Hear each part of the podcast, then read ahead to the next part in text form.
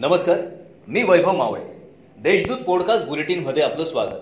आज बुधवार अठ्ठावीस एप्रिल दोन हजार एकवीस. ऐकूयात जळगाव जिल्ह्याच्या ठळक घडामोडी. भजनाच्या सुमधुर आवाजात संकटमोचन श्रीराम भक्त हनुमानाचा जन्मोत्सव. शहरातील मंदिरांमध्ये अवघ्या पाच भाविकांच्या उपस्थितीत मोठ्या भक्तिमय वातावरणात साधेपणाने साजरा करण्यात आला. यावेळी भाविकांनी संकटमोचन मारुती रायाला देशाला कोरोनाच्या संकटातून मुक्त करण्याचं साकडं घातलं. रेमडेसिवीरची काळ्या बाजारात विक्री करणाऱ्या टोळीतील प्रत्येकाला एका इंजेक्शन मागे तीन हजार रुपये कमिशन मिळत असल्याचे पोलीस तपासात समोर आलंय.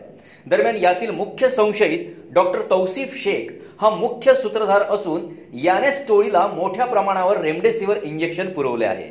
तो सद्यस्थितीत फरार असून त्याचा पोलिसांकडून कसून शोध सुरू आहे.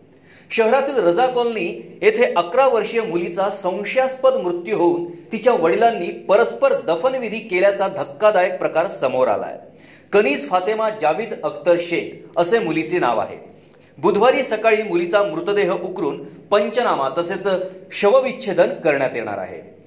उपमहापौर कुलभूषण पाटील यांनी बेकायदेशीर बांधकाम केल्याप्रकरणी त्यांच्यावर अपात्रतेची कारवाई करावी अशी मागणी रवींद्र सोनवणे यांनी केली आहे. दोन ते अडीच वर्षांपासून केलेल्या तक्रारीवर कार्यवाही केली जात नसल्याने तक्रारदार सोनवणे यांनी मुंबई उच्च न्यायालय औरंगाबाद खंडपीठात याचिका दाखल केली आहे.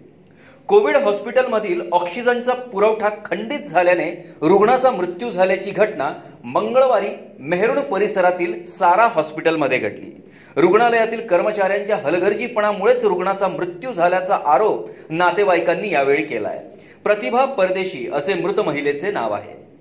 जिल्हा सामान्य रुग्णालयात कोरोना बाधित रुग्णांना उपचारासाठी दाखल केल्यानंतर त्यांच्या मदतीसाठी रुग्णांचे नातेवाईक हजर असतात.